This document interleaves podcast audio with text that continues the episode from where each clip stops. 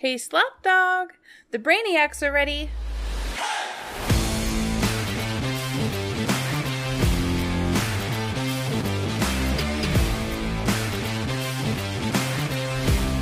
Welcome, welcome, welcome to episode 150 of Leather Brains. Your host, Slapdawg here. Welcome in. We have joined today with me, Scotty Del Rey and Alan Casanova Castro. Gentlemen, how was your Thanksgivings?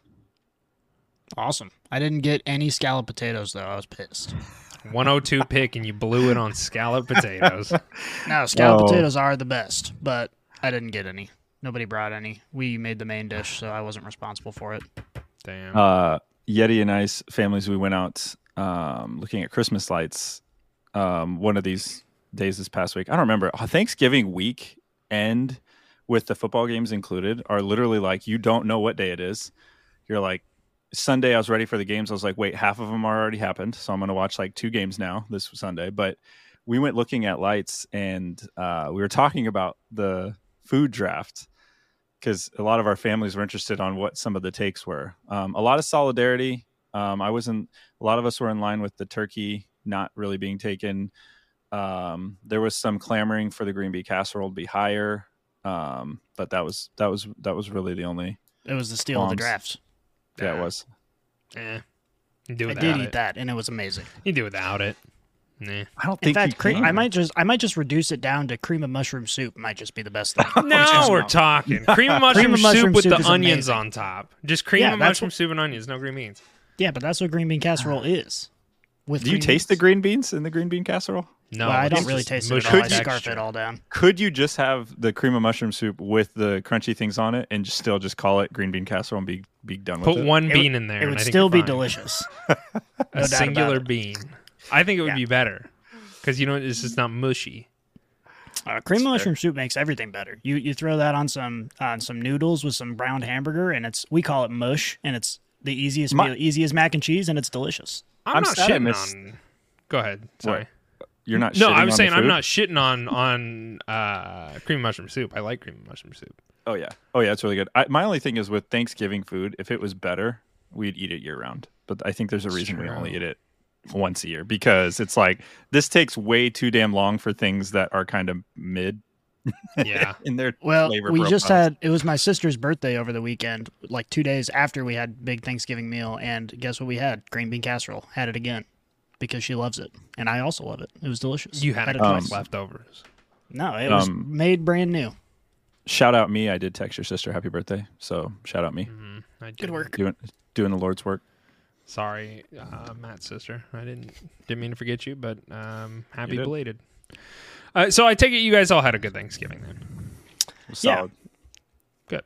Okay. Well, I I'm assuming you guys. I, I agree with you, Alan. It, like, I think Thanksgiving, especially if you have the Friday off, like that Black Friday or whatever after off, it it is just a glimpse at how society would function if we we didn't have like a, a five day work week. Like everything becomes chaotic. Everything is like you're you don't know what day it is. You don't know what's going on. Mm. You have no structure, and it is nice. It's like a nice little vacation, but it quickly becomes just kind of like a blur. Like you're just Well, like Oh, I don't remember what It's day ca- this happened. it's chaotic because you want to watch all the NFL games, but now, I mean, with with the you know all weekend you want to watch NFL games, but obviously you have the obligation to your family and your kids or whatever. Who cares about that? But because of that, you're like always in a constant state of oh shit, I got to do something. Whether it's okay, I got ten minutes, I got to spend some time with my kid. Hopefully, I remember their name before the next game starts, and you know all your whole timeline just goes right out the window. Do you have that issue often where you forget your kids' names, Alan?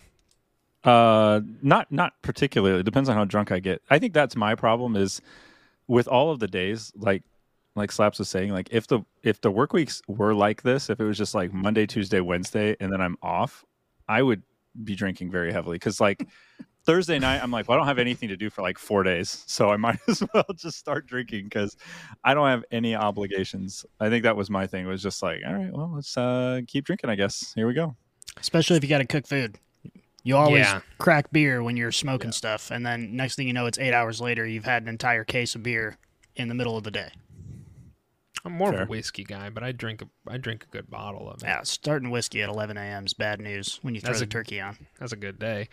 Uh, okay, gentlemen, I'm glad you had a, a good Thanksgiving. Welcome in. It's good to have you guys here. Spe- I mean, this is a monumental episode, 150. This is uh, this is big stuff. We've been doing this for a long time. We've been doing this for a very long time. So, uh, cheers. I'm, I don't have any alcohol. I just got some water here. So, cheers to uh, 150, and here's to another 150 more.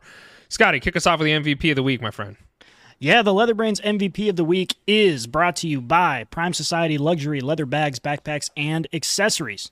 Make sure you join athletes like Tyreek Hill and Klay Thompson by checking out primesociety.com and shopping, shopping their luxury bags, luggage, and accessories. Whether you're looking for the perfect high quality Christmas gift that won't break the bank or you want to turn the heads with the swagger of a pro athlete, Prime Society is your answer. Your fantasy MVP helped you secure the bag in your league, which we'll discuss in just a moment. So make sure you secure the bag with primesociety.com. Use promo code LBZ20 to get 20% off your order today. Again, LBZ20 to get 20% off your order today at primesociety.com. And now, your Leatherbrains MVP of the week is Mr. Josh Allen. 40.7 fantasy points this week, 339 yards passing with two touchdowns, 81 yards rushing, and two more touchdowns. You know what he couldn't do though?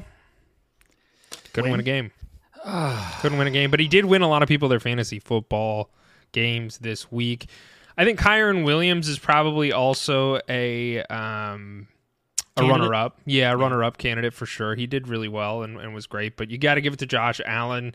Uh he's I mean, that's why you drafted him. So congratulations to those that uh that played Josh that have Josh Allen and played him this week. And I apologize for anybody that went against him. Let's go over to studs and duds. I'll actually kick this off with my stud of the week being Jason Kelce, the uh, one of the nominees for the sexiest man alive. I'm not. That's not why he's my stud. However, I don't know if you guys got the. I'm assuming you guys watched the the Eagles game this last week, but Jason Kelce had a key block in the victory for the Eagles. It was. Uh, I didn't know a big man. Look, I'm a big man. I'm not as big as Jason Kelce, and I'm not claiming to be nearly as athletic, but this big man, Jason Kelce, like he he had a, a very impressive block to give Jalen Hurts a running route. Um, there the defensive end had crashed and Jason Kelce, as soon as the ball was snapped, turned and just like full sprinted and blocked the dude. It was a great block, and I uh, I'll, I'll post a clip up of it so everybody can see it. But man, very impressed with Jason Kelce. Uh, who knew that that old man could still get moving that He's- quick? So he's been hitting. He's been hitting. I think I, I, this is going to be interesting to see because he's going to retire soon, probably after this year, more than likely. Um, I know he he um, toyed around with the idea at the end of last year, but like even if you go back to last week, the game with the Chiefs, he was he was like changing audibles himself. Like he does so much for that team that goes like unnoticed, and so I'm happy he made your stud of the week because he definitely does a lot that makes this offense move and hum, especially with Lane Johnson they had out this Mhm. week. You know, he they he really had to step up and control things, and I you know they got it moving, and that block that block was sick. yeah, I will give was, you that. It was, a a great sick block. The Eagles' offensive line generally makes watching offensive line fun. Like like that's not a normal thing. When you're a football fan, you're rarely watching the offensive line, and it's hard to take your eyes off them when the Eagles are playing. And Jason Kelce needed it because he almost cost him the game with two consecutive false start penalties. Yeah. That you know, I don't know when the last time that's ever happened to him, if ever in his career, where he just kind of blew it on a couple plays that really was almost very impactful, but ended up pulling it out. And Jason Kelce doesn't look like he's lost a step. It's it's I understand why he wants to retire. It's kind of a shame though because it doesn't. It looks like he's still one of the best offensive linemen in the league. Yeah, and it is also worth noting he uh, he kind of snuck out, went to the locker room for a quick poop ski before the team went into overtime. So you got to give that. him got to give him a sneaky little shout out there because we saw he tried. He tried to be sneaky, but the whole camera crew just zoomed in on him because Yeah, everyone like- thought he might be injured. But you could tell he just needed a post Thanksgiving shit before Yeah. overtime. just classic. a quick poop ski. Relatable. Uh, Scotty, why don't you bring us your stud of the week? Yeah, my stud of the week uh, is uh, Pittsburgh without Matt Canada. Uh, for the first time in 58 games, they had over 500 yards or over 400 yards on offense, and it was the week after they fired the offensive coordinator. I think it stands to reason. Some sometimes, you know, we are just people. We don't play in the NFL. We're not really experts in anything. We just sit here and give our opinions, and sometimes we're fucking right we've been, you know, the entire fantasy football community has been talking shit on Matt Canada forever. And they get rid of him, and bam, all of a sudden their offense is more productive than they've been in 58 games. It's crazy. Najee I'm- Harris actually looked good too, which was like, was he suffering from Matt Canada? Because he actually looked like what we thought ev- what he was going to be until he like went on a milk carton and couldn't do anything. Like he actually looked good too. Yeah, he did. I I mean, here's the thing, man. Like I I've not been a fan of Matt Canada. I don't think Steelers fans have been a Matt a fan of Matt Canada, and you can't argue with them getting a win against the Bengals secondary. I mean, like or against the Bengals defense in general. The the Bengals defense is not a terrible defense. They're not like a the Browns by any stretch of the means, but they're still a formidable defense. And for them to come in and win this game, I was pretty impressed. It, it wasn't flashy, it wasn't great, but the numbers speak for themselves. That offense was humming. They were doing a lot better without Matt Canada there, and I'm interested to see if this continues throughout the end of the season. And now, Alan, your stud of the week. Uh, my stud of the week is Mac Jones, and not for reasons that everybody would think he should be my stud of the week. Uh, he's my stud of the week because he just he likes to discover new, cool, new like passer ratings and see how low he can go. That's why he's my stud. I think it's an art. His passer rating this past week was twenty seven point eight, and if he had just spiked all twenty one passes into the ground, his QBR would have been thirty nine point six. So he literally did worse than if he just spiked everything. So I think that's an art. I don't think many quarterbacks could pull that off. He he does it. He tries it. And shout out to Bill Belichick for keep putting him in there to discover these new lows. Well, You know, I'm see, excited. this is him. this is a point of conversation before we get over to everybody's studs. He was benched again this week for Bailey Zappe. like it just continues to happen, and like, why? Why? I, I are liked Bill. Belichick's like he, he put some some magic sparkles in the conversation because everyone's talking, you know, before this game, okay, who's gonna be your starter? And he's like, Well, I just told everybody to be ready. We don't know. We don't know what's gonna happen. Boom, Mac Jones, yet again. And then they bench Here's- him again. here's here's what's going to happen. Scotty's little firing your coach or firing coordinator and winning after you do a firing is going to hold true for the Panthers. They are going to win a couple. The Patriots are going to keep starting Mac Jones as my stud. He's going to keep finding new low QBRs. They're going to backdoor their way into the number one pick, and then Belichick's going to get Caleb Williams. Oh, That could be fun. I don't they know, have man. two wins. there. They I think have Belichick's done after this year. I think Belichick's done. I think I think there's going to be some conversations behind closed doors where it's going to be it. Hey, we want you to retire, or we want we want you to leave, so that way it doesn't smear your resume and it doesn't make you feel bad in the public light. But we're we want to move on from you, Mister Belichick. I think that that is a conversation that's going to happen. If you're a Patriots ownership, would you rather have Bill Belichick tuteling like tutelage with a Caleb Williams or find a brand new coach to take over for Caleb Williams? I guess it would depend on who that coach is.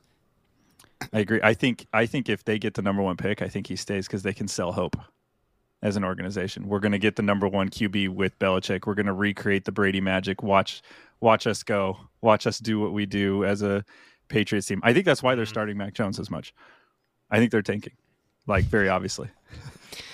Yeah, they they've really mastered tanking if they have because they they switch real quick from trying to win to just being absolutely garbage, just terrible. I don't know. I think Bill Belichick's gone from the Patriots pretty much for sure. I, you make an interesting argument, but you know, right now I think they're in line. If if the season ended today, they'd end up with probably you know Marvin Harrison Jr., um, which I don't know No. would would help them at all. No, that's for the Cardinals. Yeah. So stop stop talking about that. Alan, you mentioned uh, the Panthers. They uh, the the news broke this morning that Frank Reich has uh, been fired from the Panthers. So he didn't make it a full season with them. He did not make it a full season with the Colts last season before they fired him midseason, and now it happened to him again, but this time with the Panthers. Scotty, you have him as your stud of the week, perhaps, No. or the future. Yeah, the, the my dud of the week is whoever takes dud. over this role. Okay. Um, because you know, I first of all think you know, there's been a lot of talk about the uh, I forget his name, but the the owner of the Panthers, um, being pretty like hot on the trigger. Like he's just willing to fire David whoever. Tepper. Yeah, Tepper. We're calling Um, him Tepper the Schlepper. Yeah, I'm not going to say that, but I agree with the sentiment. Um, Tepper, I, I think this was a little bit premature because this is an organization that sold everything to uh, to get Bryce Young. And Bryce Young, we don't know how good he is because this team sold everything. And they also have no future because they gave away like all of their first and second round picks for the next couple of years, as well as their best offensive weapon. So my dud of the week is whoever waltzes into this job. I think Yeti mentioned in the group chat, "Oh, it might be interesting if Bieniemy stepped in here." No, I don't want that. I don't. This is this is a lose lose situation for whoever takes this job. It is a terrible spot, and on top of that, you have an owner who's willing to fire you after 11 games after screwing you over when they hired you. I just I I agree with you. I think whoever walks into that situation, it's going to be very unfavorable. But what I would be very curious to know is who's making these decisions for the Panthers? Like truly. Like who is is it the head coach? Is it the GM? Is it ownership? Is it a medley of all of it? Because you saw what happened with Matt Rhule and you saw him kind of get pushed out and after they sold Christian McCaffrey who was their biggest weapon. Like at one point in time, the Panthers had a somewhat of a formidable roster, and now it's just it's Adam Thielen and Hayden Hurst and Miles Sanders. Like it's just gross. It is a very unfavorable situation. But who is the person who wanted to sell the farm to get Bryce Young? That's what I want to know. Well, Was it I Frank know- Reich? I know you like it when I use big words, so I'm going to use one here. Um, this is a cacophony of utter incompetence. These guys are all a bunch of morons, and I think I think it's a group decision and led by Tepper. I mean, Tepper, like I said, he's been under fire recently because people have been looking at him. I, I, I guess he's got a brass statue of testicles on his desk that he just keeps out. Like I don't know if it's supposed to be like an intimidating thing. Like that's the kind of person this guy is. He just seems a little bit crazy. Yeah, I just I I don't know. The Panthers aren't in a favorable spot, but like it it is it makes me think that it's not the head coach's fault. Like truly, like I do think perhaps it is Tepper. I'm not sure. But I It's- can't sit there and blame the head coach because the same thing happened with Matt Rhule. Yeah, I think you hear it all the time. Like you need the front office. That's where there's a reason why whenever whenever whenever any like major sports team wins anything, they'll always give credit to the front office. Couldn't do it without the front office. Think about doing any of our jobs that we're in, but your boss is like just awful. It makes it much more difficult for you to do anything productive if your boss is working against you, making decisions that aren't right, or basically not saying no. Like let's say Reich really wanted Bryce Young and well you just fired the guy that really wanted him so now what are you doing you should have like just went with your gut and said hey this is probably the best direction so there's a little bit of everything everybody has a share in it but the front office i mean ownership gm everything all the way down to the coach has to be in lockstep otherwise it looks like like it does now and then the the fans want to blame everybody and going really uh really quick back to what matt had said um so your leather brains word of the week brought to you by Merriam-Webster, Merriam-Webster's dictionaries. Big shout out. Cacophony, um, a harsh, discordant mixture of sounds. That is your leather brains word of the week. Cacophony. Yeah, I kind of used it in uh, more of a. Oh, here's another one. Colloquial. I kind of used it in more of a colloquial way, which is more of like a uh, um, informal kind of context as opposed to the exact definition. Hey Alan, can you put that down for next week and we'll make that the word next week so that way anybody who doesn't You know what guys it are means are gonna have to much. wait till next week to figure out what that word means. Yeah. Yeah, we need to we need No to learn spoilers. more words. Yeah. Matt is running laps around us. He is making us look like the idiots that we are. uh, Alan, you're dud of the week, buddy. Uh, dud of the week for me, Diontae Johnson. Um, if you've seen any of the clips that are out there, he had just one of the weirdest plays I've ever seen of somebody that just like didn't give a shit. There was a run play that they ran off to the left towards Diontae Johnson's side with um, with Warren, and he falls. And if you look in the background, Diontae Johnson isn't even really blocking anybody. He just kind of like is in the way. He made it like a little bit more uh, he, he just was like kind of like a bump in the road if he had somebody had to go around him was probably like the best way to describe what he was doing. And then there's a fumble and he's not paying attention and he looks at it and then they're running the other way and he just kind of turns around and stares at him and watches him run the other way and doesn't really do anything. It was kind of it was one of the more wild sequences i've ever seen and this was on the heels of reports of Diontae Johnson fighting with the team, yelling at people, Yeah. getting You all remember up in arms just- about stuff. Was it last year when he punched Mitch Trubisky in the locker room? Like th- this is like becoming a thing where he's just fighting everyone in the locker room. Yeah, not, Yeah, there not was- a great look. He had there a was game, but that- reports. that clip. Yeah, there was there was reports that uh, Minkah Fitzpatrick and T.J. Watt had to like break up what whatever he whoever he was fighting with and like yell at the team and be like, "We need to stick together as a team." So, I, Diontae Johnson might be a locker room issue. Like he might be like a, a team, not a team guy. You know.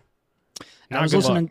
I was listening to another podcast today, um, and uh, the guy on it is a big Steelers fan, and he was like, "I am so done with Diontae Johnson. Like, all he does is cause problems. I don't want him on this team. I don't want him anywhere near the team."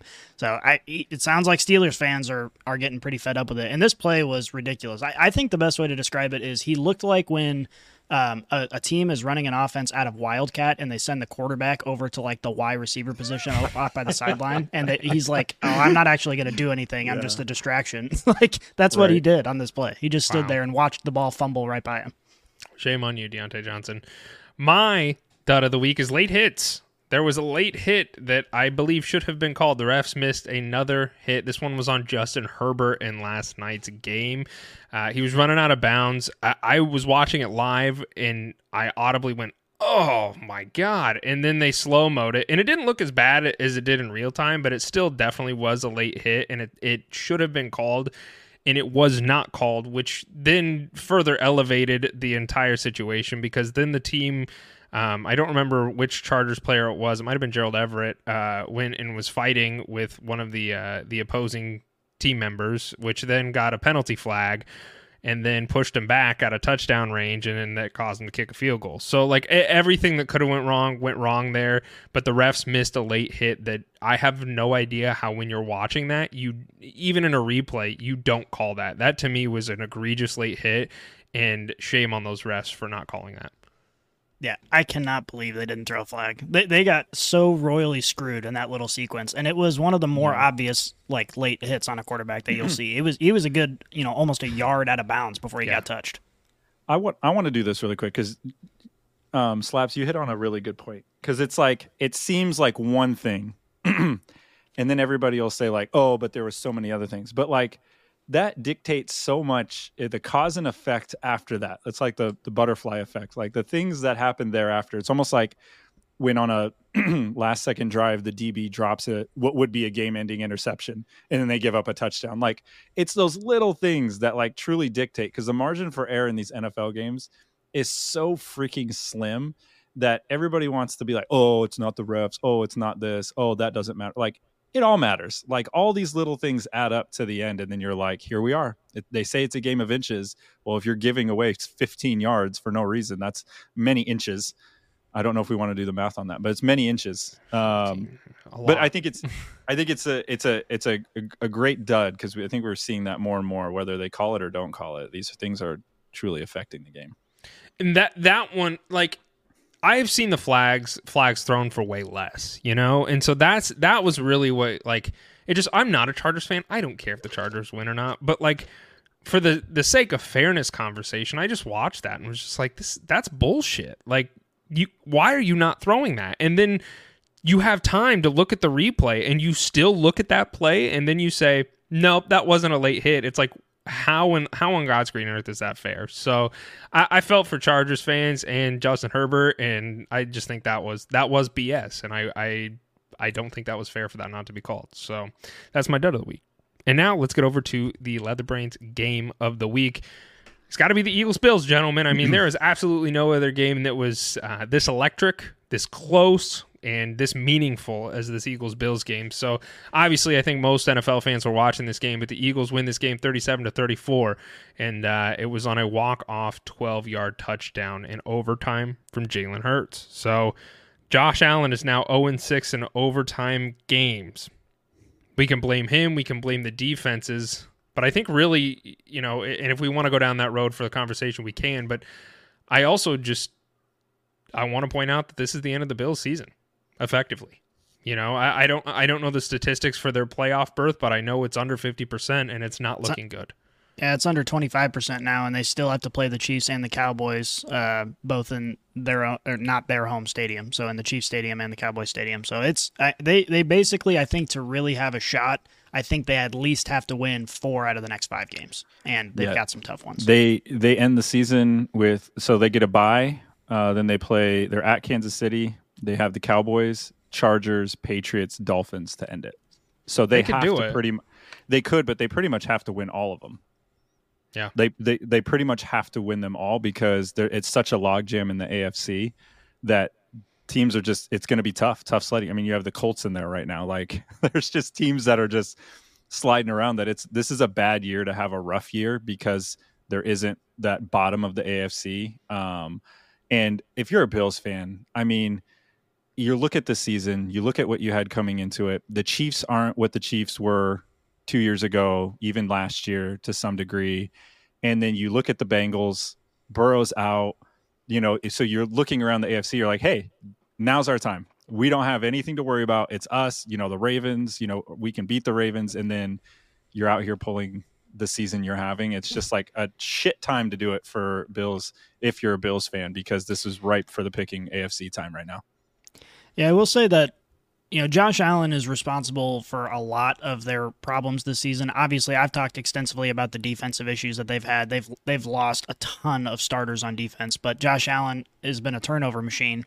Um, he was not the reason they lost this game. He played very. I think he had one bad play through an interception, um, but outside of that, he played damn near perfect football this game and was electric to watch. He's not the reason they lost, so it's good to see him at least appear to kind of get back to the Josh Allen that we like to see. Yeah. Two two key points in this game that I want to talk about really quickly that kind of we talked about small things become big things. One, um, it's obviously a big thing, but Elliott hitting that 59 yard field goal in the rain, there it's windy, you know, uh, pressures on him. That field's been beat up from the you know them playing the whole time. Like it was a ridiculous, and he had room to spare on that one. So that that is Yeah, one. But then the Bills get the ball. They have 20 ish seconds left. They have a timeout and they kneel it. Yeah, You they should have had it. two timeouts. Yeah, I think they did yeah, have they two. sh- No, They- they they had they, one they burned one trying they to burn ice him. one. yeah, they Oh. burn one trying to Which ice was on the very field stupid. goal. Yeah, just you keep the two. You have the 20 seconds. You could have gone. You have Josh Allen. He's playing out of his mind. They the Bills fans, every all the writers talk shit how Josh Allen didn't get the ball in overtime against the Chiefs. Why didn't he get the ball in overtime? He should get a chance to score. And then you have a chance at the end of the game to actually go and try to score, and you sit on it. You freaking sit on it. That coaching decision was unreal. Unreal. They did this to themselves. Uh, okay, agreed. so I, I got a, I got a couple questions here. I, I mean, we all know that the Chiefs would have went for. They would have sent Patrick Mahomes out there with 20 second, tried to get in field goal range and finish that game. Like, there's no question in, in my mind, and I'm sure for you guys that's that's the same verdict. Where do the Bills go from here? You know, like I, I not none of us are Bills fans here, so just looking at the team, like the Commanders, we can look at the Commanders and say they need a better offensive line. Let's see what they can do. Where do the Bills go from here as a team in order to still try and compete? Here's here's the problem you have if you're a Bills fan or if you're the Bills front office for that matter. At the end of the season, you are in the hole thirty million dollars in cap space. You don't have any. This is you basically with the money you have said we are all in. We are trying to win right now. And that was very obvious with how they signed, the players they were keeping, things they were holding on to. They're saying this is our moment. We are doing it. So they don't even have cap space to like go out and do anything. They need to shed some of this weight, which might not be a bad thing because sometimes change can be for the better. But if you're a Bills fan, you're really, really looking at that clock because there's a lot of good young AFC talent. There's a lot of good young quarterbacks. There's a lot of there's a lot of bumps in the road, which they, you know, the Bengals experienced one with CJ Stroud. You have all these teams trying to rebuild and regroup. Coaching changes, like your window is very small in the NFL, and I don't know if the Bills have very much longer. This might be it because they're going to have to make some changes and they have to create cap space and get rid of some people. Do you think they're going to go under what we would what we would deem as a light rebuild? I think yeah, they're, they're going to have to if if if they want to change the way things going because the la- even last year to end the season, it's not like they were competitive against the Bengals in that game at home. Hmm No, and it, you know that's any given Sunday. We've said that a lot, but also it's just how much team makeups change year over year, and how that really truly does affect the rest of the NFL. Going into this year, like the Bills were touted as one of the, you know, the heavy hitter contending kind of people. And here we are, and they're they have less than a 30% chance to make it to the playoffs. So that's how quickly things can change in the NFL. And I think a lot of people don't really fully understand that. So I, I just wanted to kind of highlight that because it's it's happening in front of our eyes right now. And the Bills next year could be a middle of the pack team at best depending upon how this roster, you know, what this roster carryover looks like going into next season, that is a potential. So it's just worth noting, and it is it is interesting because I um, that's not how I wanted to see the Bills season end. Mm-hmm. I, I, you know, I wanted Bills Mafia to be smashing tables and at least be in the playoff conversation, and right now it's not looking promising. So it'll be extra electric if they make it, though. It will. It will indeed. Will uh, Thanksgiving guys, we had three games on Thanksgiving. I really want to talk about the Packers versus the Lions because the Packers upset the Lions 29 to 22. Scotty, you have been a, an, an apologist. I don't know if that's a word or not, but it sounds. It's a word, but it's the wrong word. Well, you have apologized to Dan Campbell a couple times, so okay. we'll say you've been an apologist of Dan Campbell. Uh, colloquialism. I, colloquialism. Uh, it's hard for me to to defend Dan Campbell today. It really is. It was hard for me to defend him on Thanksgiving. I don't know what going going for it on fourth down it, within your own like 20 yard line in the third quarter does for you. Very clearly, it doesn't win you games. So that is a really tough play call for me to get behind. I didn't agree with it. I'm, you know, I'm a pseudo Lions fan this season. For anybody that doesn't know, that was really difficult for me. I, I, thought the Lions should have won this game pretty handily. I think some things really got out of hand very quickly for the Lions, and it was hard for them to try and come back. Uh, Jared Goff, he did not look good in this one. He had three fumbles, lost all three of them. Do you gentlemen think that there's any possibility that the that Hendon Hooker, this is the quarterback that the Lions drafted in the third round this season, this last draft, excuse me, um, he tore his ACL prior to entering the NFL, so we haven't got to see him all year. So he really wasn't even competing for a starting spot. But do you think that there's any any possibility that Hendon Hooker might make an appearance next season as a starting quarterback? Next season? Uh, yeah, I'd say there's a possibility. I mean, we it's it's crazy how quickly we forget. Jared Goff has been playing out of his mind this season. Yeah, He's had two consecutive games now with with a bunch of turnovers that have been bad. They they got out with a win last week, but this week they weren't uh, weren't so lucky.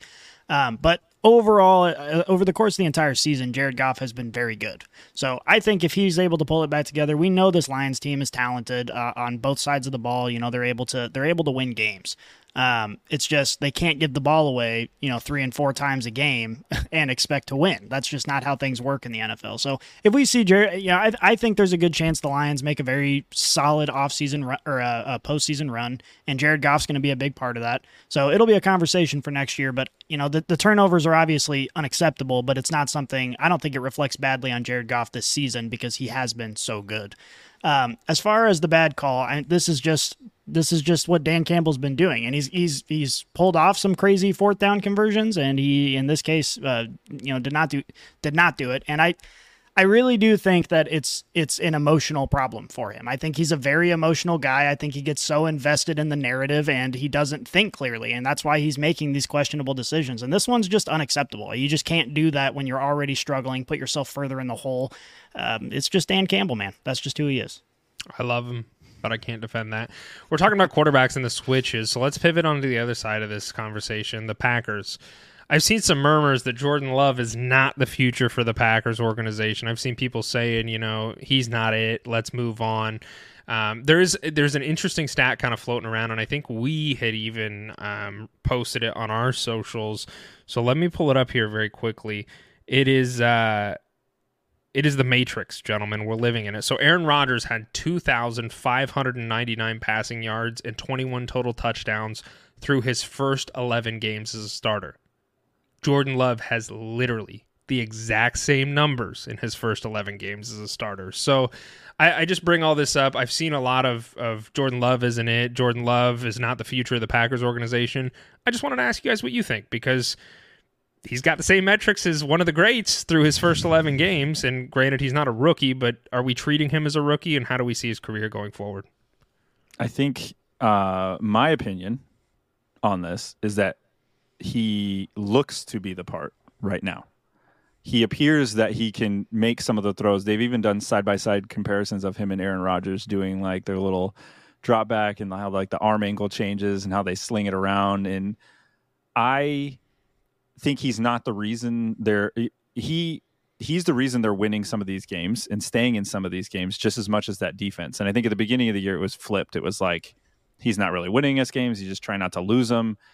I'm I'm optimistic. I think if you're a Packers fan, you you you have to be some you have to be more optimistic than you were to be to start the season and through the first few weeks. Now he will get another test on the next Sunday night. The Chiefs are will be in Green Bay to play.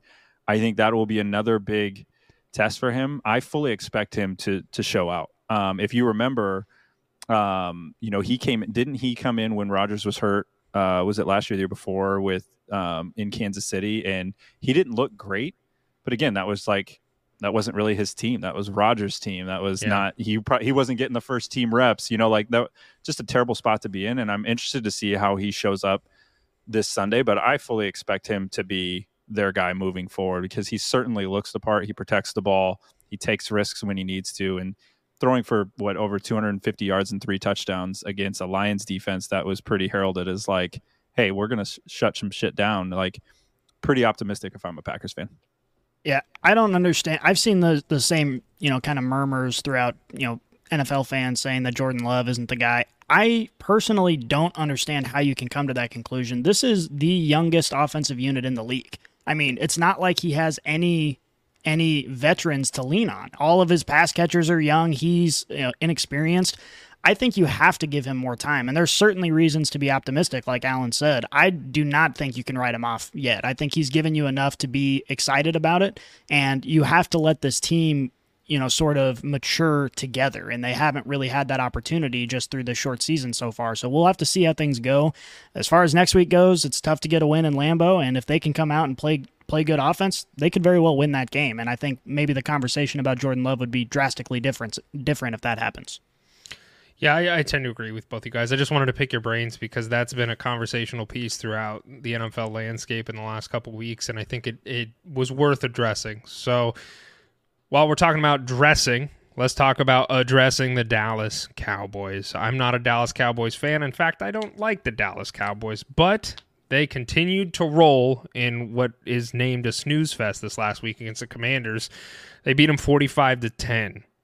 So it's looking that Dallas is pretty dang likely that they're going to make the playoffs. They're currently 8 and 3. But my question to you gentlemen is Dallas are they are they legitimate Super Bowl contenders at this point? Because all Dallas fans are going to say is yes, absolutely, we're there. But we know Dallas and Dallas historically tends to shoot themselves in the foot at some point. Is it going to happen again this year? I think I think so. I put a note in here in our, our show notes that said Dallas equals the Dolphins.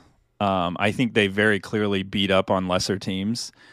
When I was having a conversation with um, a family member who's a big Eagles fan, so you know where their thoughts were with this Dallas team. but one of the things I brought up to him is like, if you watch the Dallas game, they typically will score in bunches late. Either the game's over or they're coming back from a deficit and they score a bunch of points and make it interesting and it kind of tilts the scale on how the game looks. Because if you look at this game on, if you just look at the scores, 45 10, wow, you blew out the Commanders 45 to 10. At the end of the third quarter, it was 20 to 10. It was only a 10 point game. And then they just kind of went on a on a fury at the end, like a little flurry scoring at the end of the game and got a pick six, got some long touchdown passes, but it, even further drilling into the total yards, it was fairly even. Like the Commanders were able to move the ball the Cowboys could move the ball, but I think what you're going to see, and this happens to the Dolphins this year, is when they play somebody with equal talent, it they can't they can't overcome some of their deficiencies they have as a team. They just make some dumb mistakes, they do some stupid shit, and it you can it's okay in this game because it's a lesser team, but I don't trust them in the playoffs. I would not trust them against any of the top teams in the NFL. Um, they might win a playoff game depending on how the how the how the draw works and who they get, but I wouldn't trust them beyond maybe one, maybe a divisional win. It's Kaley Cuoco for Priceline. Ready to go to your happy place for a happy price? Well, why didn't you say so? Just download the Priceline app right now and save up to 60% on hotels. So, whether it's Cousin Kevin's Kazoo concert in Kansas City, go Kevin, or Becky's Bachelorette Bash in Bermuda, you never have to miss a trip ever again. So, download the Priceline app today. Your savings are waiting. Go to your happy place for a happy price. Go to your happy price, Priceline. And I think this game, you know, continues to say a lot about how good Dallas's defense is. And it goes exactly with the narrative what you just said, where, you know, okay, maybe the offense struggles a little bit to start the game, whatever, but then, you know, they start to figure out that defensive scheme and they can score points. And every team's like that in the NFL. As you're playing the game, you can make those adjustments, you can find weak spots. You know, maybe there's a player or two that gets injured and now you have a, a, a key target on offense that you want to go after. Um, and Dallas's defense just doesn't seem to give that up very often. Um, so they they they will keep them in it and they'll keep them interesting. It's really going to come down to okay, if Dallas can get a couple um, you know, defensive scores or key turnovers, which they've clearly been able to do, and Dak doesn't give the ball back, at that point in time, it's a very formidable team. So it's really going to come down to Dak Prescott and this offense not blowing the game and the defense holding strong like we know that they can. But at this point in time, it's the same thing with the Dolphins. You can make the criticism, oh, they haven't beat anybody good yet, but we've seen enough on the field to know that you know what this team's capable of and what their identity is and they're certainly capable of making a super bowl run it's just a matter of if they put it all together Dallas plays Seahawks, Eagles, Bills, Dolphins, Lions, and then the Commanders again. So there, there's some games sprinkled in there that I think are really going to show us a little bit more of what the Cowboys are made of, especially the Eagles and the Bills games. Those are two games that I'm really interested to see, as well as the Dolphins game. I think could get really interesting because it's going to be an offensive game. I mean, that's what the Dolphins do. Their defense is not as good as their offense is, and so that's going to be kind of interesting to see how this game unfolds. I, I don't think the the Dallas is Super Bowl contender. I think they're certainly playoff worthy, and they will go to the playoffs, and they could even make a, ha- a half decent playoff push. I don't see them going to the Super Bowl, however. So, just wanted to uh, to hash that out a little bit here. And uh, next thing up here is the Texans' heartbreaking loss. This was a really good game, gentlemen. It was the Texans Jags. The Jaguars win this game 24 to 21. Um, I really wanted to see the Texans win this game, but unfortunately, uh, they did not. I, there's just a couple things here that I wanted to touch on for fantasy football players. Dameon Pierce's he came back from injury this week and uh, he logged five carries with an 18% snap count. So I, all of this is to say that Devin Singletary, this is his backfield, and I do believe it will be his backfield for the remainder of the season, barring any injury. So I just wanted to note that if you have Damian Pierce, I'm sorry, but I think it's Devin Singletary's season. So wanted to point that out. And then just another ancillary note is both T Law and Stroud are young guys. Um, they're both young quarterbacks in, in the AFC, as well as Anthony Richardson. So these are the Colts, Texans, and Jags are all AFC South teams. Anthony Richardson, obviously, rookie quarterback that got injured and is out for the rest of the season. Is the AFC South looking to be a powerhouse division for years to come, in your guys' opinion? I mean, like these are this could be a pretty fun little conference that we have building around here. What do you think? Yeah, I mean, I hope so. I, I, like good football. I want to see some good football. Um, as a Chiefs fan, you know, I obviously want them to run the AFC, but I, I like good football. So, um, you know, Trevor Lawrence, he's been re- like a really interesting case study this season. I, this offense has been just in spurts. Sometimes they look awesome, and sometimes they just can't figure out what the hell is going on. Um, so that's going to be interesting as, as, things move forward. But I am as optimistic as ever for CJ Stroud. I think he has proven now that he is a quarterback of the future and he is going to be around for a long time. And he has really elevated this team. And by the way, you know, it's, it's it's tough to say, but Tank Dell is incredible, and I don't know how much of that is quarterback play and just their relationship, or Tank Dell might just be a, a phenom. But but man, like the, watching those two guys play football is so much fun. Yeah, I think it'll be interesting to see how much these two teams continue to invest because you've seen this where teams will pop up, but then it's like the front. We just were talking about the front office. The front office then doesn't either make that move to put them over the edge or doesn't feel like spending to put them over the edge, and then they end up in this weird like purgatorial area where they're just like, "I'm kind of good. I'm not really good. Maybe we'll make the playoffs. Maybe we won't." But I think having Stroud come in and play as well as he is too, I think you could you could see in this game that the Jaguars wanted this one. You know, they they had to have it right to yeah. to keep control, and I think that's what makes good divisions great is that they get good players, they're contenders, they sharpen each other up, and then you have what you have. Like they just produce great products. And so I'm hopeful. I think it's fun. I think it'll be fun. I think the AFC South's kind of been in this rut for a while ever since like Luck retired and you had all this turnover within the conference. So uh, it'll be interesting. But I think the two young guys, and then you mentioned Anthony Richardson, and I think that's spot on because he was showing something. He has to stay healthy. Old adage, you can't make the club in the tub. So he, I mean, availability is the best ability, and he needs to show that because he took some hits, and that's kind of his mo. If he can't take them, then that's going to take a big piece of his game away. Uh, agree completely. Yeah, I uh I'm sad because the Broncos keep winning games. You fucked this for everyone. I just want. I really I want to point I that out. I really did. You're this is like the second big blunder in just a few weeks that I've made by saying stupid shit on the podcast and then it just happens.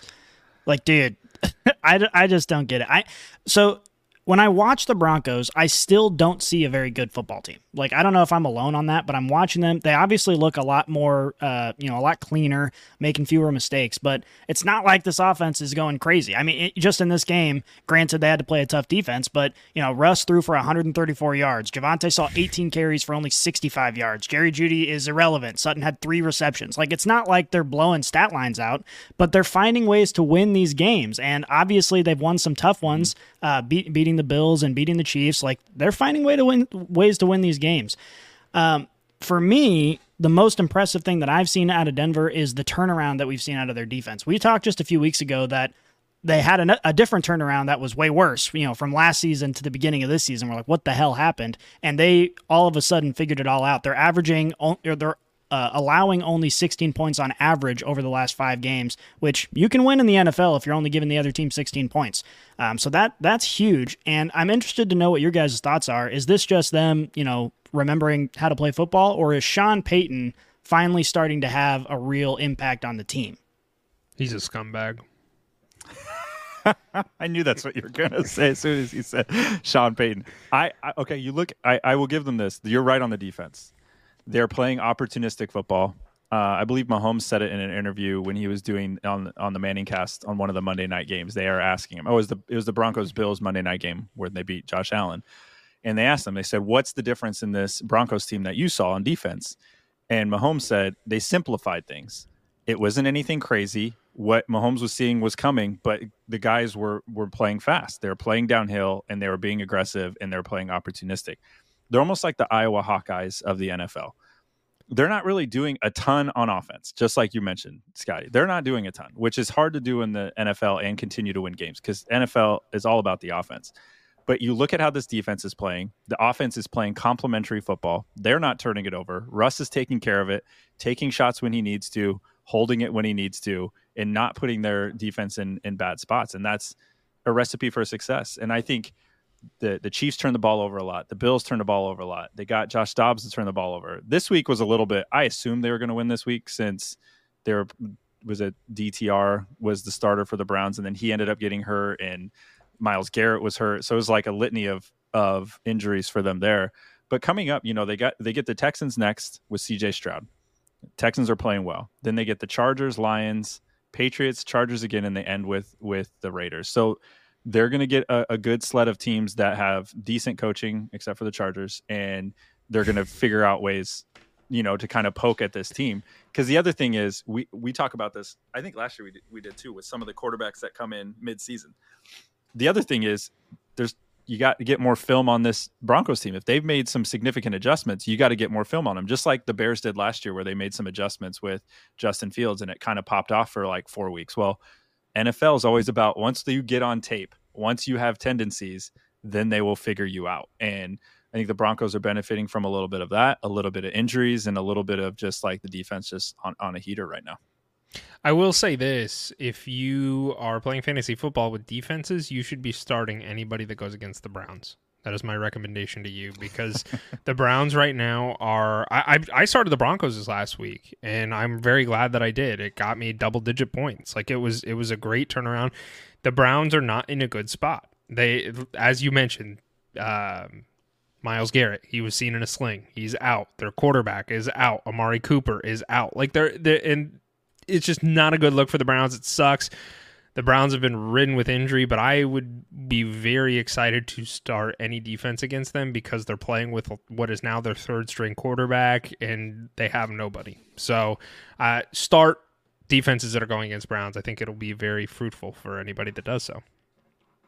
That is a good call. And staying in the AFC West, wanted to talk about a, a couple of wide receivers. One, Slaps, I know you had mentioned previously, and over the last two weeks, he's really come along, and another for the Chiefs. But in a game where we're all looking at Kelce Mahomes, what are they going to do? The Chiefs had McKinnon out, the Chiefs had Toney out, Hardman's on IR. The Raiders turning it around. They look good against Miami. Probably should have won that game. Uh, Aidan O'Connell is settling in. You got Davante Adams. Um, their tight ends. They were using their tight ends a lot. And out of this game, which was back and forth. Chiefs kind of pulled away at the end, but you saw two wide receivers that I think a lot of people have been clamoring for finally showed up on tape, finally showed up in production, and that is Rashee Rice and Jakobi Meyers. Rashee Rice had eight receptions, 107 yards, and a touchdown. Jakobi Meyers had six receptions, 79 yards, and a touchdown. Now, Rashee Rice was benefiting a little bit from the injury bug that I aforementioned. And for Jakobi Meyers, if you look at the games previous, last game he had four receptions. The games prior to that, he was averaging like a reception a game. And Slap, shout out to you for saying, "Hey, pick this guy up. You can you can get him for cheap because now you're starting to see that come to fruition with how he's starting to pay off on this offense." And if you fast forward and kind of look ahead as we always like to do, whether it's this season or you look at dynasty formats, these are two interesting components to these teams that could be a part of their you know long term success. Obviously, Rashee Rice is a rookie, so he'll be around for a while. But even Jakobi Meyers, like they were taking, they tried to take Davante Adams out of the game, and Davante got his, but Aidan O'Connell seemed to be settling in with Jakobi Meyers. And when you're looking at the fantasy schedule right now, if you're rostering him and you're kind of wavering, it's something to keep note because as more and more teams cue, cue in on Davante. Jakobi's starting to show up as a reliable target that can get them the yards. He made a tremendous over the shoulder catch late in that Chiefs game. He's he was very productive. They were making a concerted effort to get him the ball, not only over the middle, but even giving him stuff out of the backfield and little designed routes to get him on the edge.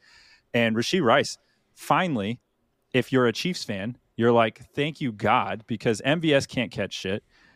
Uh, Skyy Moore can't catch shit. Kelce's I don't know if he's getting a little bit older um, well, he is. we all are every day. If we're if we're starting to see the wear and tear on him finally, so the Chiefs really needed somebody else to step up and be a threat. And Rashee Rice had like 37 yard, 34 yard touchdown pass, so he's shown the home run threat ability. So for me, out of this out of this game, what was impressive to me was if you're looking at options moving forward, or you're kind of like, okay, I've been sitting on these guys, and I think might now it might be the time to start them is now. Um, I really think it's time. I think you're starting to see these guys shine. I think you're starting to see them pop on film. The coaches will see it, and I really hope that this is the more to come for these two guys because I think they're two very viable options, especially like long term formats. I think if you're looking to get uh, into something where they're kind of still on the basement, uh, kind of ground floor level, I think it, it now is kind of the time. But I'd love your guys' thought if you watched the game on these how these two guys played. Yeah, well, I, I just want to say something about Jakobi Meyers first because he's someone we've we've kind of touched on quite a few times over the course of the season, and we saw him. He came out of the gates explosive right away with Jimmy G. Jimmy G loved Jakobi Meyers, and even now he's the top 20 wide receiver in PPR leagues. He's averaging over 14 points a game. So he's not someone, you know, I think he's been in at least flex consideration pretty much every week. And obviously, you know, when you're talking about wide receiver twos and flexes, you have boom weeks and bust weeks. But Jakobi Meyers is someone that I've got rostered in several leagues, and he is one of my key flex guys. Like I'm, I'm putting him in all the time because with Davante Adams on that team, the defenses are leaving Jakobi open, and he is making the plays. He is getting open. So I'm a big fan of Jakobi Meyers this season. I think he might be maybe the only player to ever go to the Raiders organization and get better at football because usually that's the opposite of what happens. But we'll take it as fantasy managers.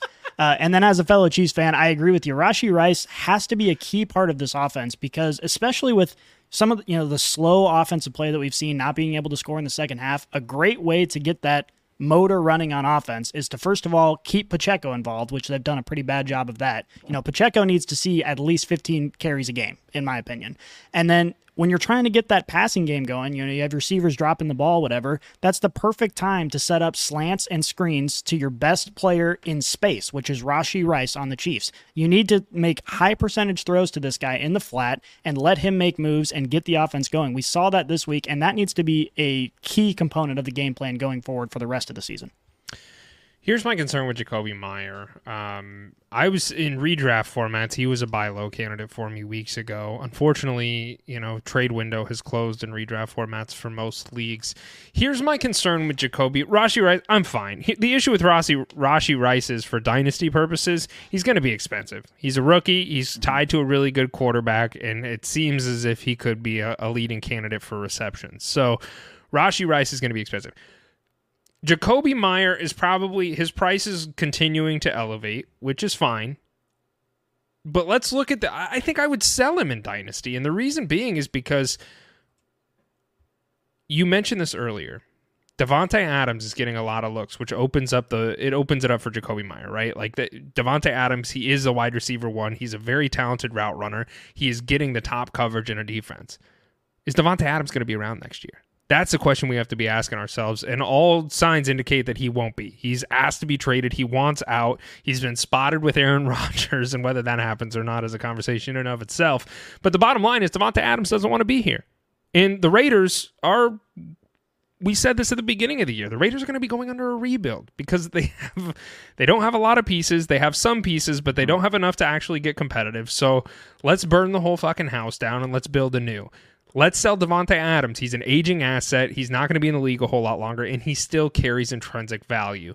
You sell Davante Adams. You're not going to sell Jakobi Meyers because you need somebody to catch the ball, and now he becomes the de facto wide receiver one. That sounds juicy. That sounds great. But the issue being is, can he handle top coverage from defenses on a lackluster offense?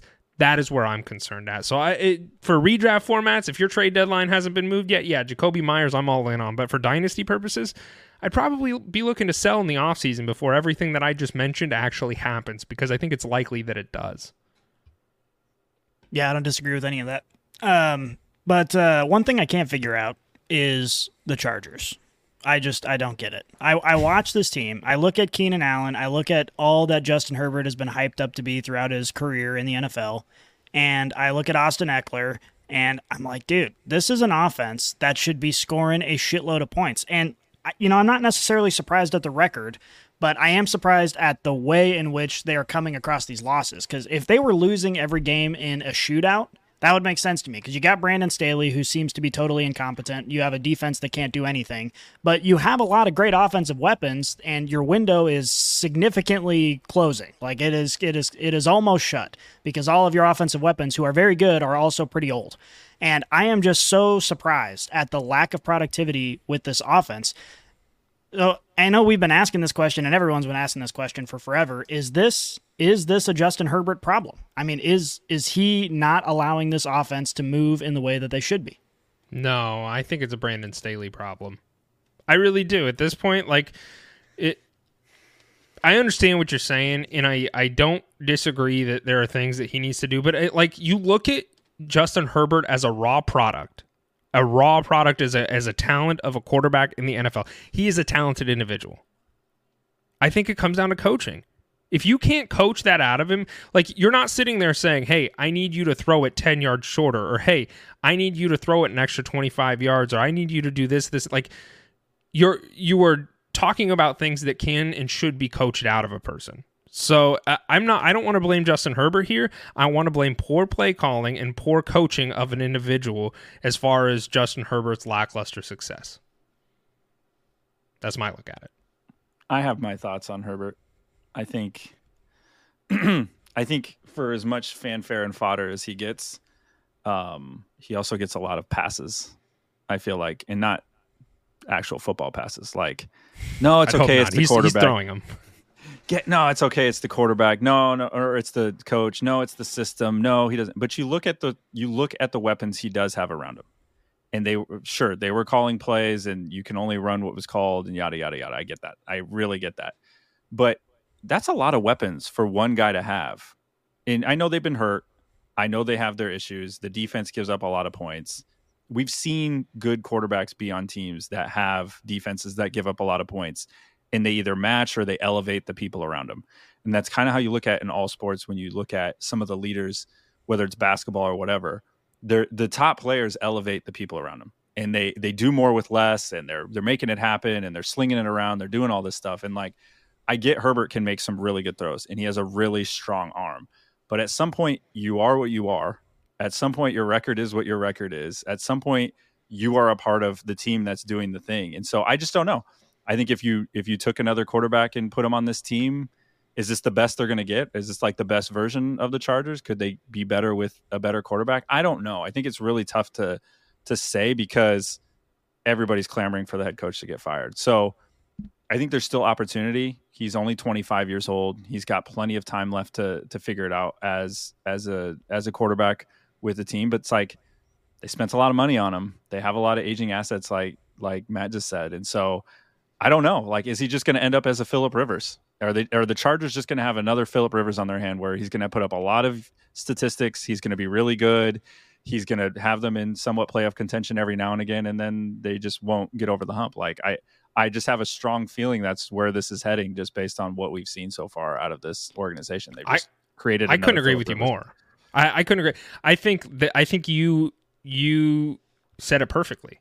I think that is what the Chargers are going to be for the foreseeable future because I don't want to blame Justin Herbert necessarily, but those aging assets cannot be denied. Austin Ekeler will not be on this team next year. Keenan Allen is 32 years old. Mike 30 Williams, 31, yeah. yeah, Mike Williams is thir- 29, 30, somewhere around there. Doesn't matter how old he is. He's never on the field. He's anymore. never, yeah, exactly. So that's my point. Is you have these, you have great wide receivers that aren't on the field because they're old and they're they're injury prone.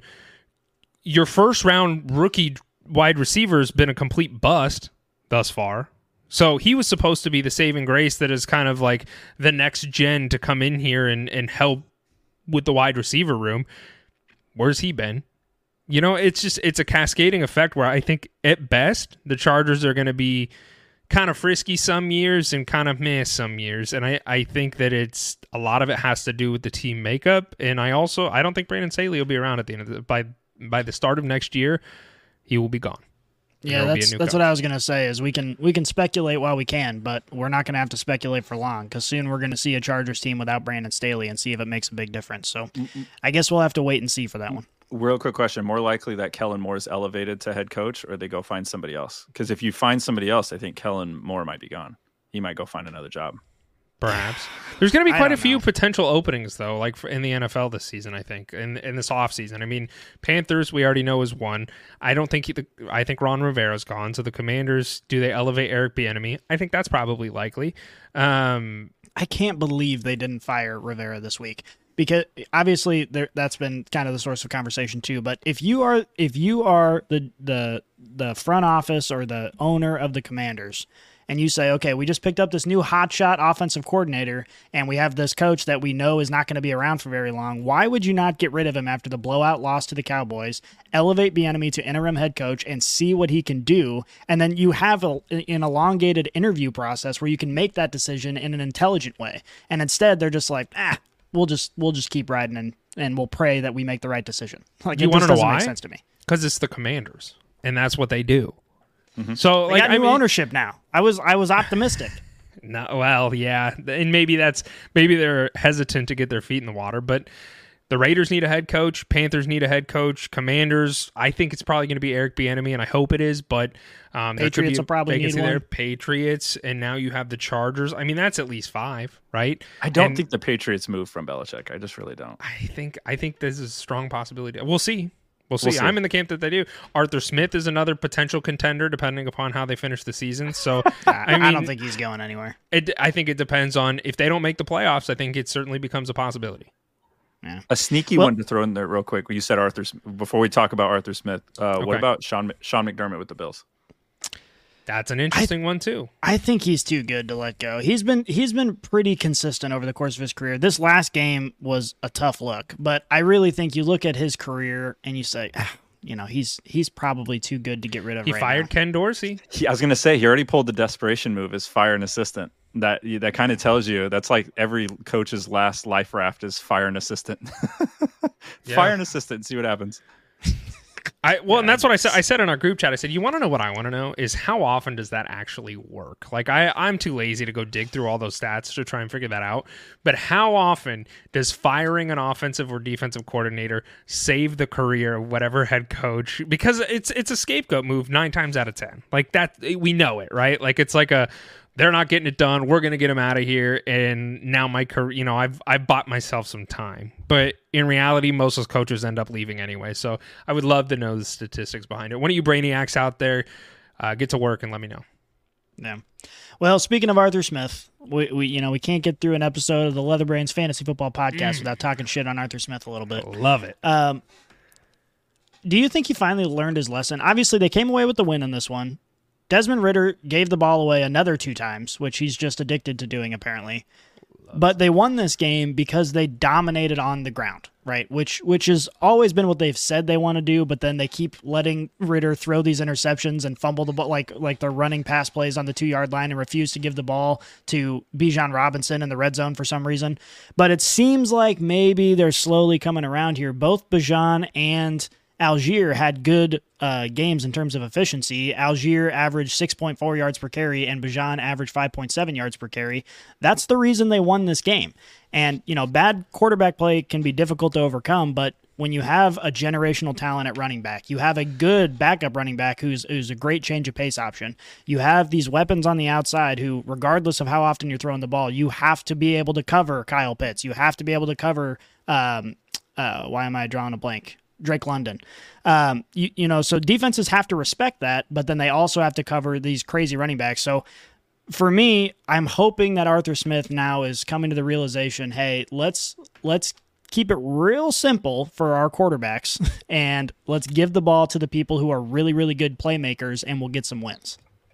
I think you're giving him too much regard and respect. I think that's the issue here.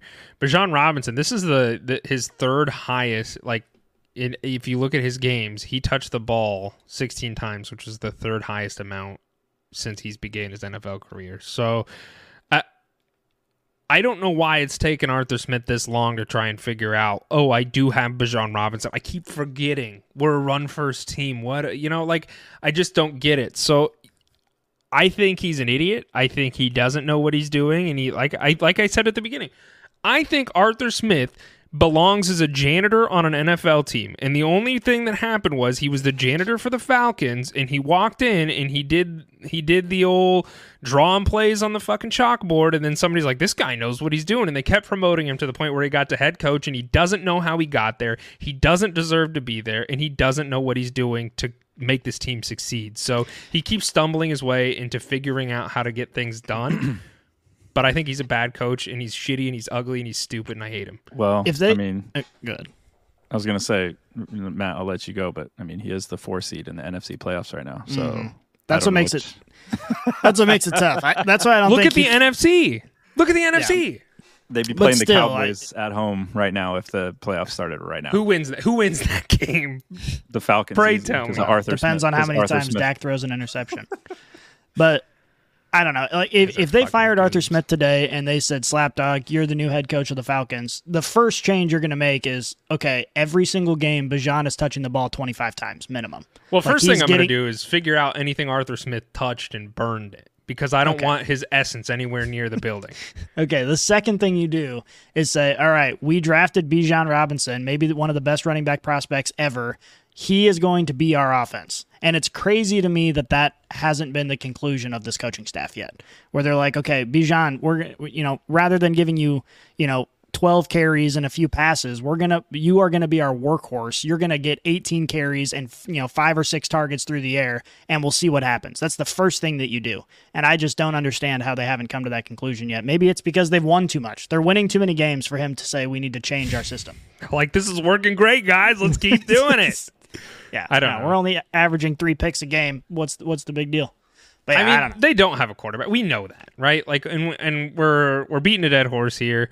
We know that the Falcons don't have a quarterback. Desmond Ridder is not the long term solution here, and they desperately need to figure something out here in this offseason to make them competitive because their roster is pretty damn good. They have a good roster full of talented people. They just don't have a quarterback to get the ball in their playmakers' hands. So I don't know why they're not using Bijan as much because that would be a very clear indicator to me that if we can't throw the ball and get get the ball and Drake London and Kyle Pitts and all these other people that we have on the team, if we cannot get the ball in their hands, maybe we just hand the ball off and run the ball and and really set ourselves up in the run game because that's what the Falcons are historically known for or have been, you know, for the last couple years. So I, I don't understand why it's taken them so long to figure this out, but I do hope that the trend continues. I do hope that Bijan continues to see a lot of volume because the NFL needs more guys like him. They do. It's it's fun, it's electric, it makes like the running game is boring when you're playing Madden. Nobody likes to run ISOs in Madden because you want to throw the ball because it's fun, it's electric, it's you have options. In the run game, it's you hand the ball off, you get four or five yards, you line up and you do it again. So in Madden, nobody wants to run the ball, but the the the reality is in the NFL, running the ball is a very very important thing to do, and the Falcons can do it very well. They just need to give Bijan the ball, and they, they I, I hope that trend continues. Agreed. And that's it. That's all we got, gentlemen. We have no questions today. So my last question to you boys is Monday Night Football predictions. We got the Bears and the Vikings. The Passtronaut versus is Justin Fields going to be back? I think Justin Fields is going to be back. So it's the Passtronaut versus Justin Fields. Who's winning this game today? I got I I, got know. one thing. I got one Go thing from a it. Vegas perspective. If the Vikings win and cover, it'll be the most teams in a single week that uh, won against the spread. Most favorites that won against the spread in a single week Mm. with 13. They're sitting at 12 right now. So You saying you bet we all the favorites. money line the Vikings right now? I would say take the spread on the Vikings, right? Meow. Take it. What is it? Three? I would take it. That's what I'm rooting for. rooting for history, I- boys. Yeah, I, I do think the Love a good Vikings are going to win this game. I, think the ceiling for the Vikings and how well they can perform is much higher than the Bears. So obviously, anyone can win this game. Neither of these teams are in their best form right now, uh, but I think the Vikings are probably more likely to win. And also, um, you know, my fantasy teams, I got Alexander Mattison and I have got uh, uh, Jordan Addison on a bunch of them. So I really need uh, the Vikings to go off. Okay, so I have Alexander Mattison as well, and I am going against Joshua Dobbs. So we'll say a bunch of sweeps to Jordan Addison for a couple touchdowns, and Alexander Mattison can have the rest. How's that sound? That sounds perfect. I'm in We'll for have that. 50 yards for the pass run. Uh, I'm taking the Vikings on this one. I think the Vikings will probably win this, and that's my that's my guess. So we're, We're all going same page. Vikings. Yep. All right, cool. All right, boys, It's all the time we have today. Appreciate you guys doing this. This was fun. We will do it again next Monday. So everybody tune in, hit subscribe, leave us a rating, and uh, we appreciate it. And let's go. We are Out. If you enjoyed this episode, make sure you tune into our new releases every week on your favorite podcast app. Follow us on Twitter, Instagram, and Facebook, and check out leatherbrains.com for all of your fantasy football needs. And remember, Brainiacs, a championship should be more than a fantasy.